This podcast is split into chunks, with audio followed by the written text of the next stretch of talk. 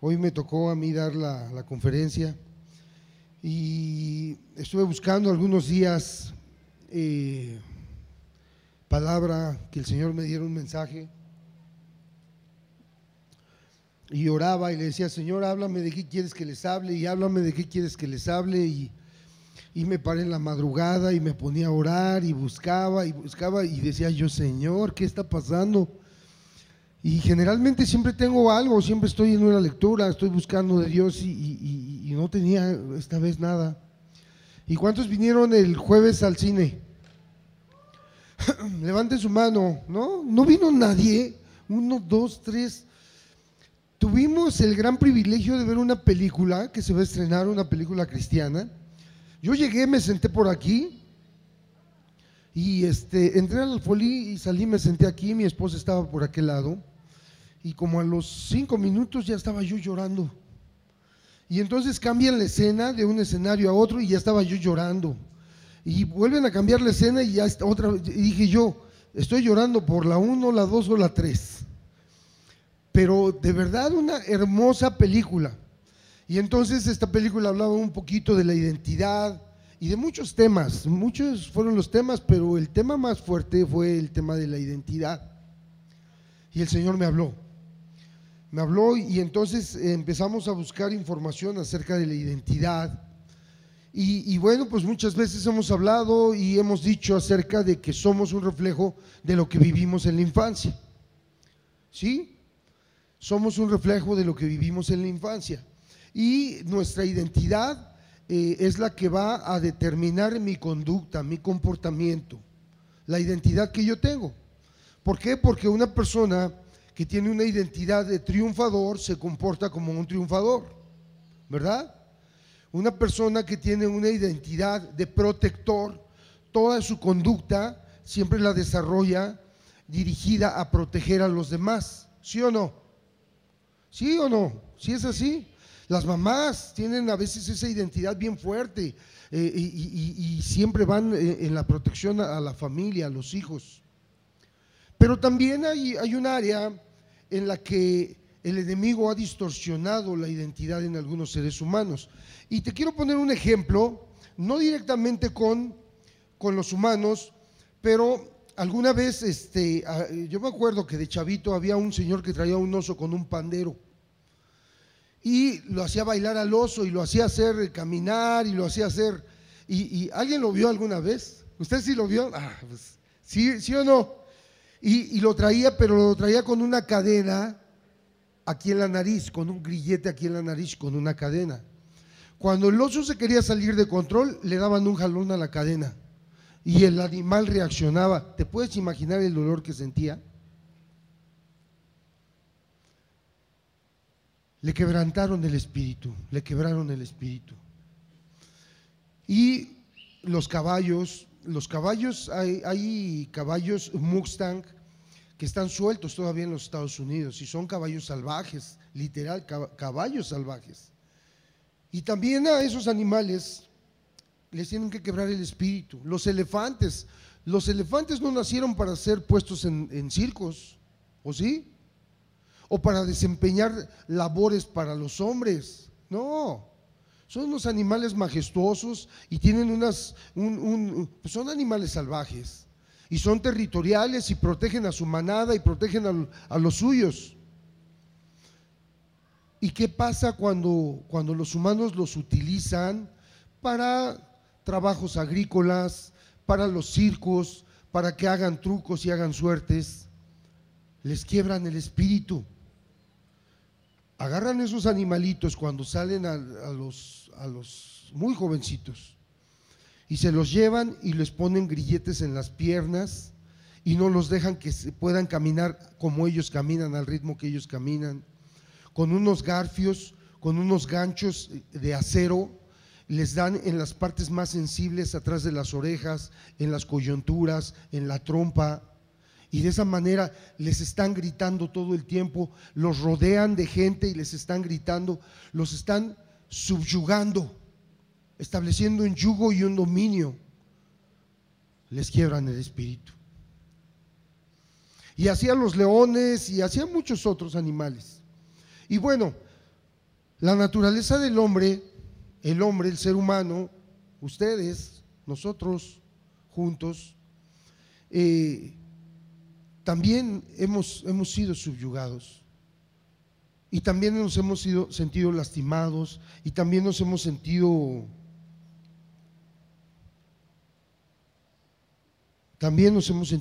lastimados, y nos hemos sentido heridos, y eso ha determinado, ha dejado unas heridas en nosotros que determinan conductas,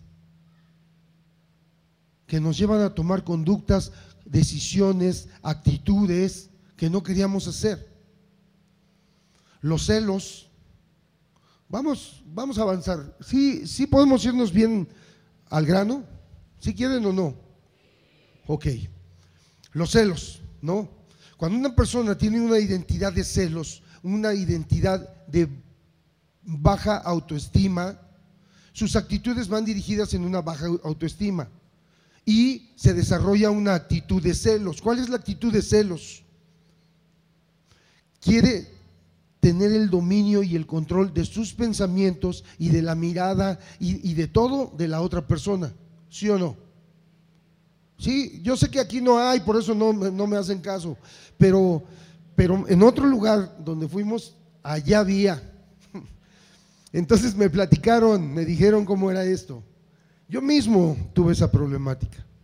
Entonces le quieres cuidar la mirada y quieres cuidar sus actitudes y quieres cuidar a dónde va y quieres tener un dominio. ¿Por qué? Porque tienes miedo. Miedo a perder algo que crees que te pertenece, que es de tu propiedad. Esa es una actitud normal. No. ¿Cuál es la consecuencia de esa identidad equivocada, de esa identidad distorsionada? Esa identidad entró a veces en la infancia, a veces en la juventud, con una traición, por algo que vimos en el hogar, por algo que vimos en la familia, y se desarrolló, y la persona que está recibiendo los celos pierde la alegría y las ganas de vivir. Pierde la alegría y las ganas de vivir. Y el que está imponiendo esos celos sobre la otra persona, peor, porque todo el tiempo está pensando en qué está pensando. Todo el tiempo está pensando qué tiene en el pensamiento, qué está viendo, de dónde viene, a dónde va. Y así para dejarla light, ¿va? Si te das cuenta que lo que creemos que somos es lo que determina nuestra conducta. La persona que tiene celos, ¿qué cree que es? Menos. Y se siente amenazado en cualquier entorno. Y puede llegar a un lugar donde haya puros feos y de todas maneras se va a sentir amenazado. Y las malas noticias es de que siempre hay uno más guapo que uno. Yo al principio no lo creía, yo decía, no, yo soy el más guapo, pero ya luego llegué a lugares donde había otros más guapos. Siempre va a haber uno que traiga un mejor carro, que tenga una mejor casa, que hable más bonito, que siempre, ¿sí o no? Y el más guapo, va a haber otro más guapo, siempre. Esas son las buenas o malas noticias.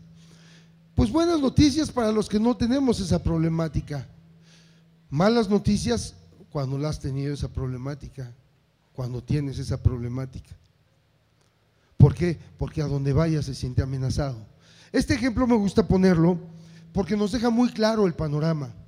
Me deja claro que lo que yo pienso que soy, eso determina mi conducta y mis actitudes. ¿Cuántas veces hemos estado en la misma situación? Golpeados, heridos, con palabras, con golpes físicos. ¿Cuántas veces el abandono, el rechazo, la traición ha dejado huellas en nosotros y ha distorsionado la identidad que tenemos? Y desafortunadamente todo esto generalmente se gesta en el núcleo familiar, es a donde se inicia. Cómo tú te percibes a ti mismo, como tú te percibes a ti mismo, te vas a comportar. ¿Hasta ahí estamos todos de acuerdo? ¿Sí o no? ¿Te has encontrado gente que dice, que le dices, ¿cómo estás?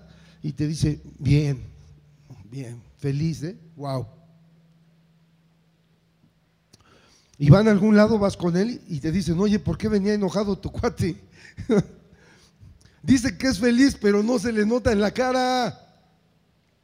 Dice que es feliz, pero trae, se le nota que trae amargura en la cara. Porque él dice que es feliz con la boca, pero en su corazón hay algo que está incorrecto. Hay una identidad distorsionada.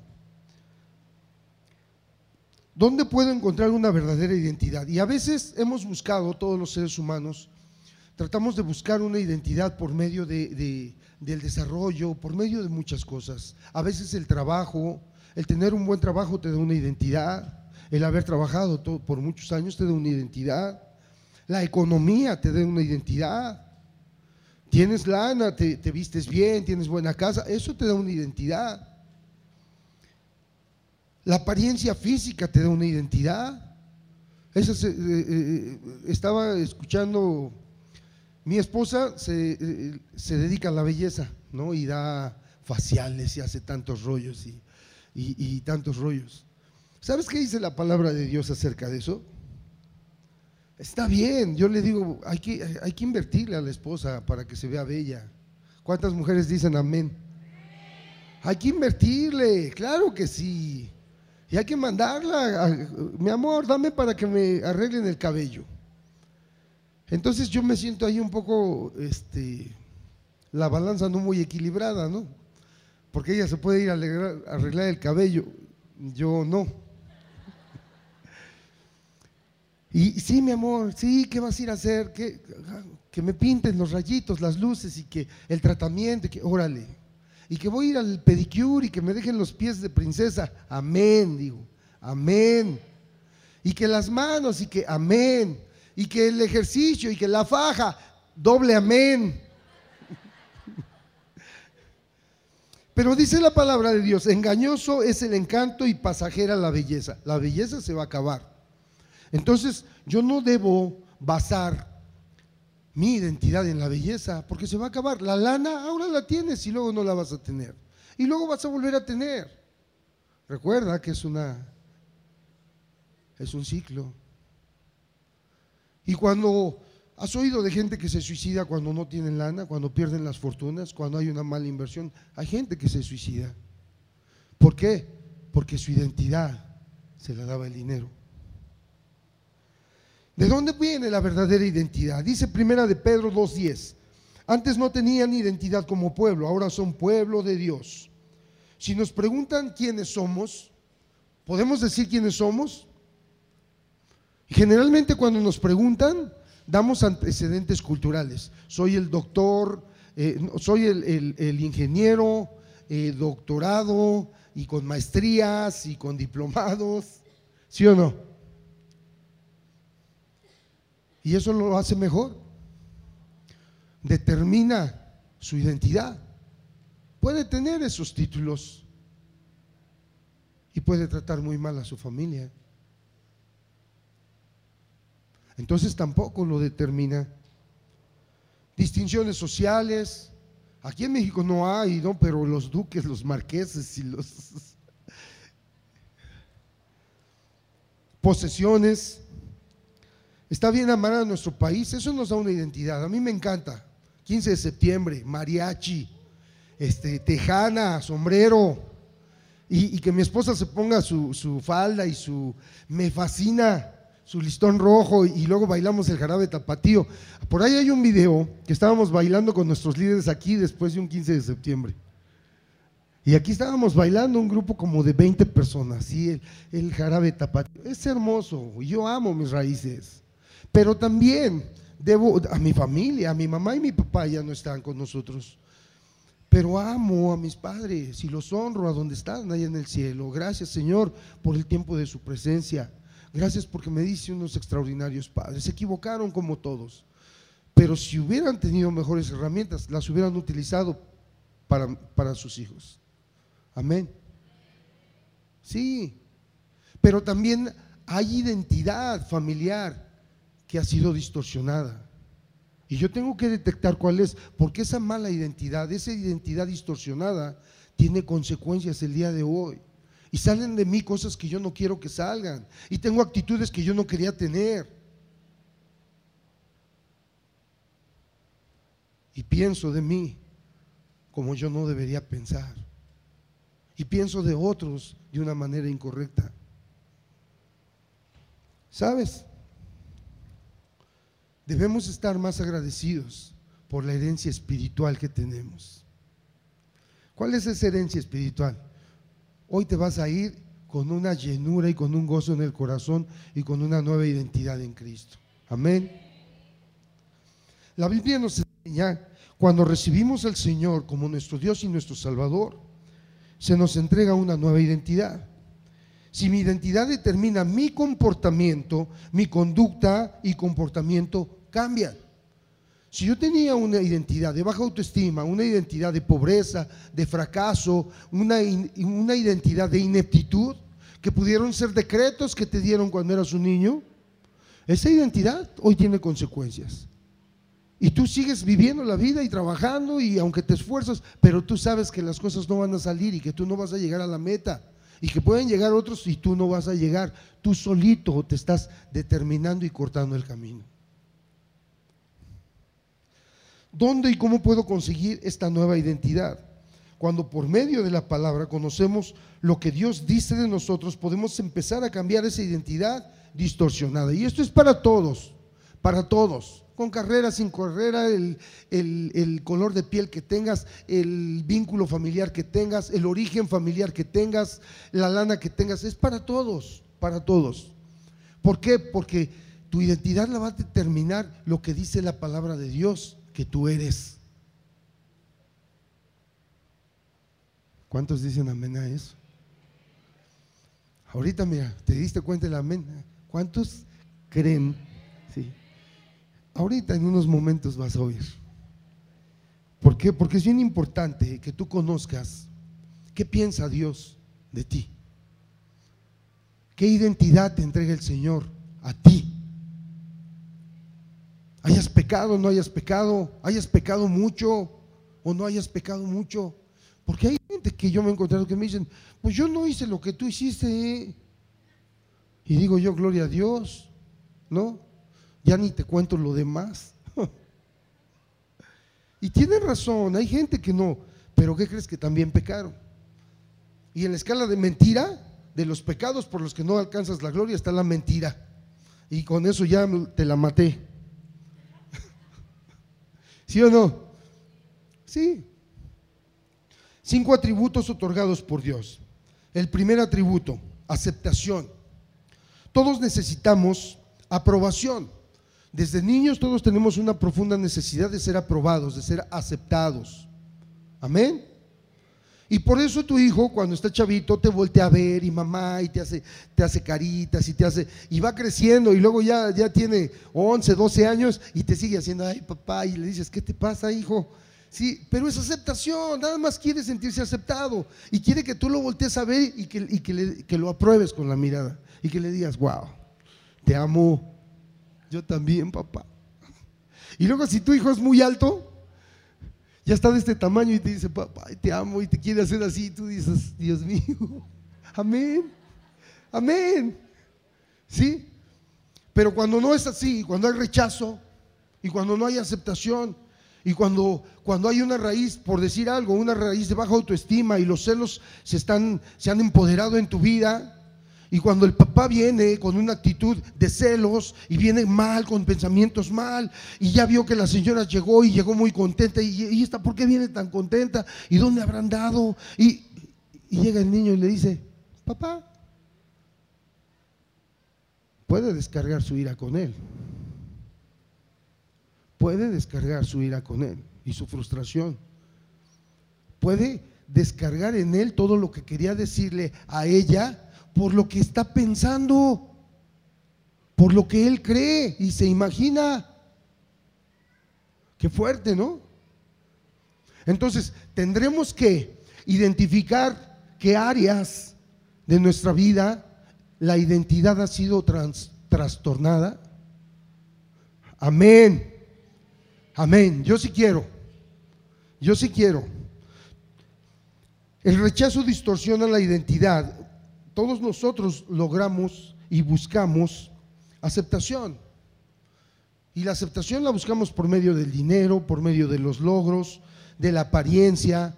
Hasta mentimos, llegamos a mentir por sentirnos aceptados.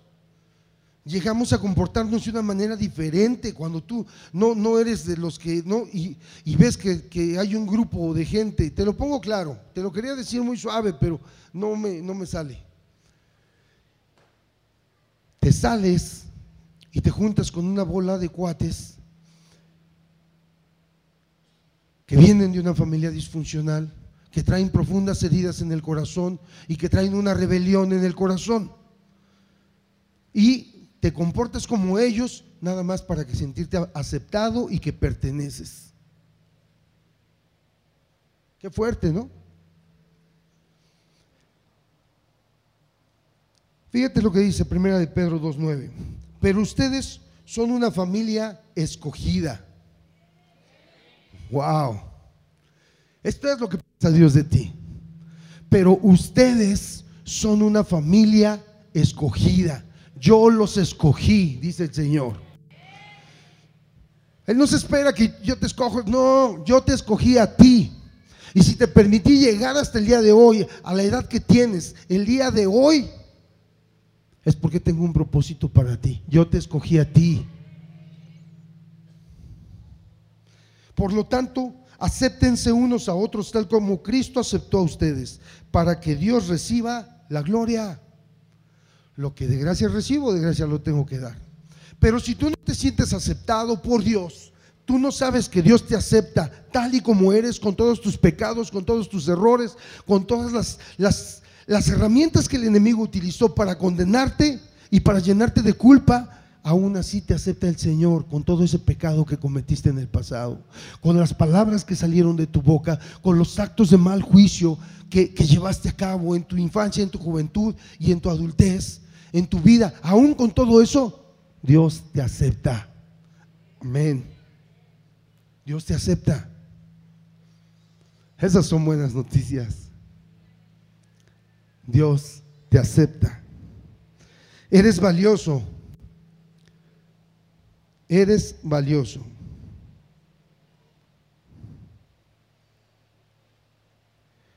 Fíjate, este atributo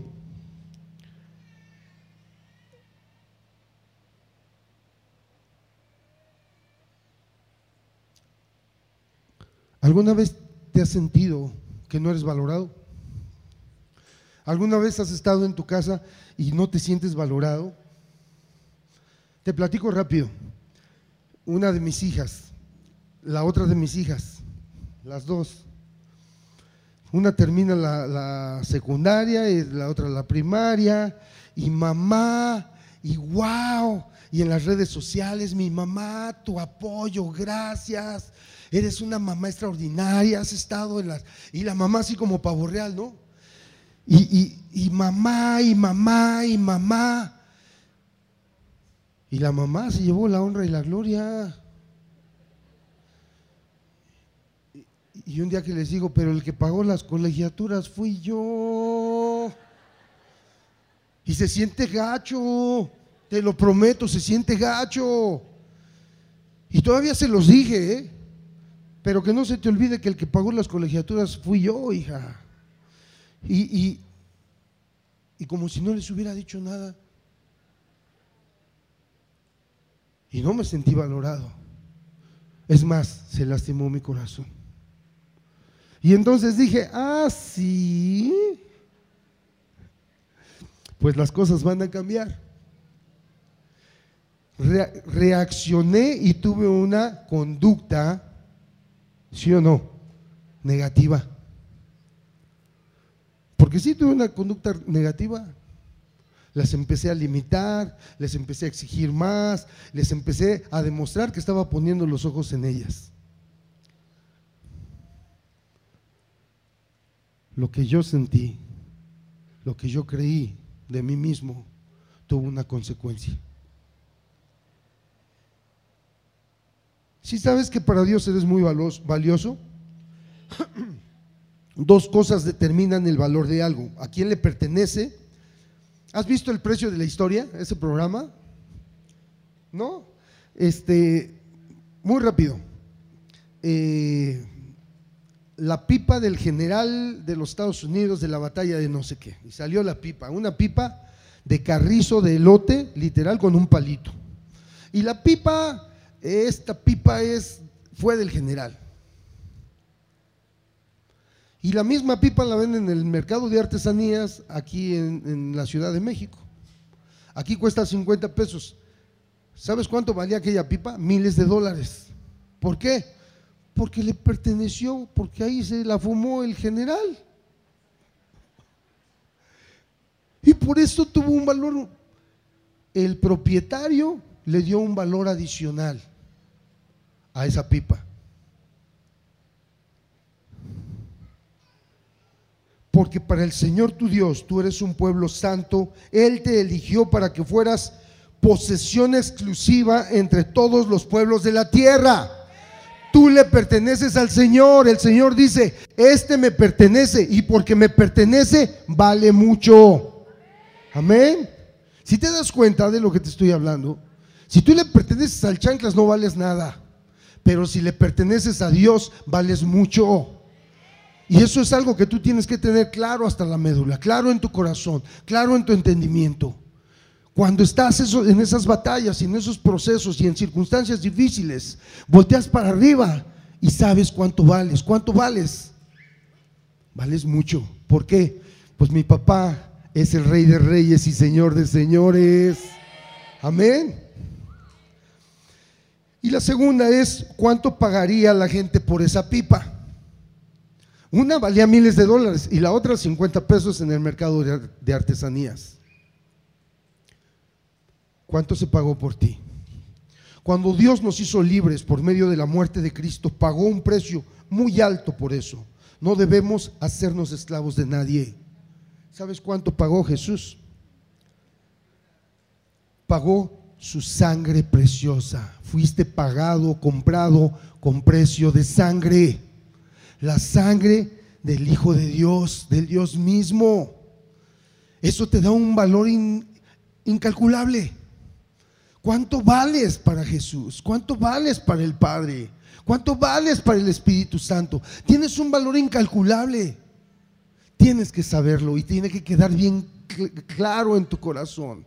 Tiene que entrar hasta la médula que fuiste comprado con precio de sangre. No te compraron con oro ni con plata. Toda la plata y el oro no se compara con el valor de la sangre de Jesús. Amén. Entonces, ¿cuánto vales? ¿Sabes?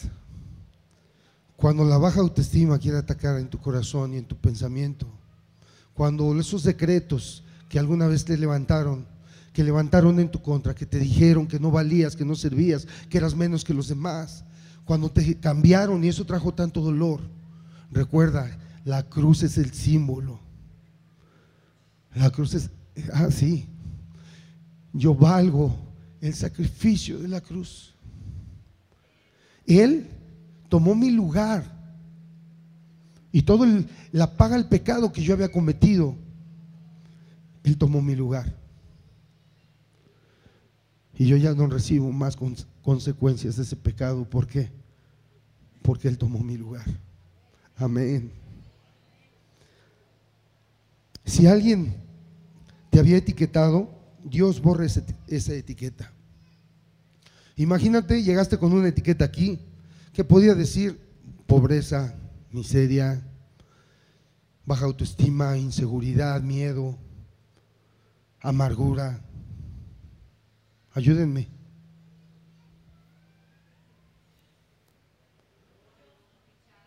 Orgullo, rechazo, soberbia. Llegaste con una etiqueta así. ¿Sabes qué valías? Lo que decía esa etiqueta. Cuando tú tienes esta revelación, cuando para ti está clara esta revelación, ahora dices: esto no tiene precio porque vale demasiado. Porque le pertenece al Rey de Reyes y Señor de Señores, es su propiedad. Esto vale demasiado porque fue comprado con precio de sangre. El tercer atributo, eres amado. Si sabes que eres amado. Hace tiempo el Señor le dijo a Israel: yo te he amado, pueblo mío, con un amor eterno, con amor inagotable te acerqué a mí. El amor de Dios es eterno e inagotable. ¿Hacia quién? Hacia ti. A pesar del pecado, a pesar del pecado, a pesar de mis conductas, a pesar de cómo he vivido la vida, a pesar de todo eso, Dios te ama. El amor de Dios es incondicional. No es un amor humano, no es algo que podamos entender. Como humanos no podemos entender el amor de Dios, porque el amor que conocemos está supeditado, siempre está condicionado. Te amo porque eres guapa, te amo porque vamos a hacer te amo porque me diste, te amo porque… Y siempre hay una condición. Y el amor de Dios no tiene condiciones, es incondicional. Dios te ama porque te ama. Para Dios no vales más, ni te ama más cuando tú haces cosas buenas. Dios te ama igual cuando hiciste cosas buenas que cuando hiciste cosas malas. Esas son las buenas noticias. Dios te ama igual cuando lastimaste y vejaste, cuando abandonaste. Igual te ama que cuando has diezmado y que cuando has ayudado a otros y cuando has dado en sacrificio cosas. Dios te ama igual. Ese es el amor de Dios. Vamos a darle un aplauso a Dios, ¿no?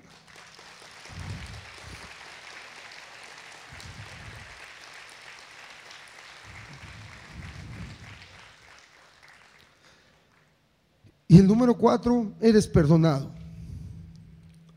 Eso, ¿sabes? Cuando tú no te sientes perdonado, la condenación y la culpa te hace agachar la cara y te lleva por la vida con el rostro agachado, con angustia, con tristeza, y te aíslas y buscas esconderte, o buscas y vives de una manera violenta. Tú me dices si me equivoco. Tú me dices si me equivoco. Pero sabes, cuando tú no te sientes perdonado, tú no te sientes digno de recibir todas las bendiciones que vienen de parte de Dios a tu vida. Cuando tú no te sientes perdonado, no cambias tu conducta y no puedes perdonar a otros.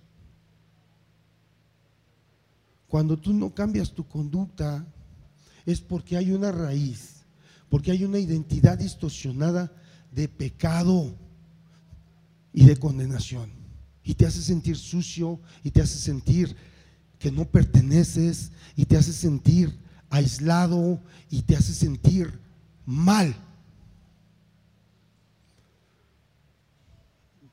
Y hay pecados que dejamos en lo oculto y que quisiéramos que nunca hubieran sucedido, porque fueron malas decisiones o porque fueron circunstancias, lo que tú quieras.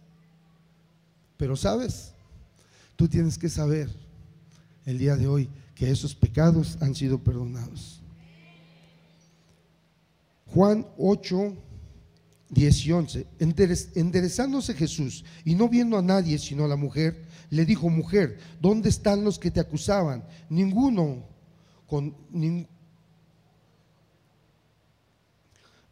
te condenó. Ella dijo: ninguno, Señor. Entonces Jesús le dijo: ni yo te condeno, vete y no peques más. Contexto: está el Señor Jesús, vienen los fariseos, vienen los maestros de la ley, traen una mujer pecadora, la arrojan a sus pies, cae la mujer y le dicen: Señor, esta mujer ha sido, la cachamos en el preciso momento en el que estaba adulterando.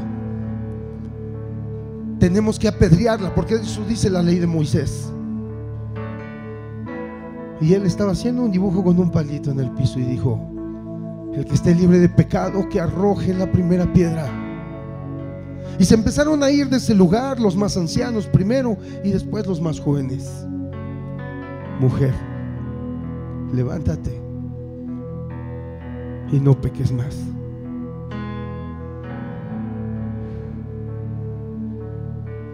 El perdón de Dios te libera. La sangre de Jesús te perdona y te lava. Porque si confiesas tus pecados, Dios es fiel y justo para perdonarlos y limpiarnos de toda maldad. Y limpiarnos de toda maldad. Si confieso mis pecados, Dios es fiel y justo para perdonarlos. Y sabes, no te condiciona, no te sube en un parámetro, no te va a medir el pecado. El pecado es pecado y Él está esperándote para perdonarlos. Dios quiere que ninguno se pierda y que todos procedan al arrepentimiento. Él entregó a su Hijo para la salvación de tu alma y el perdón de tus pecados.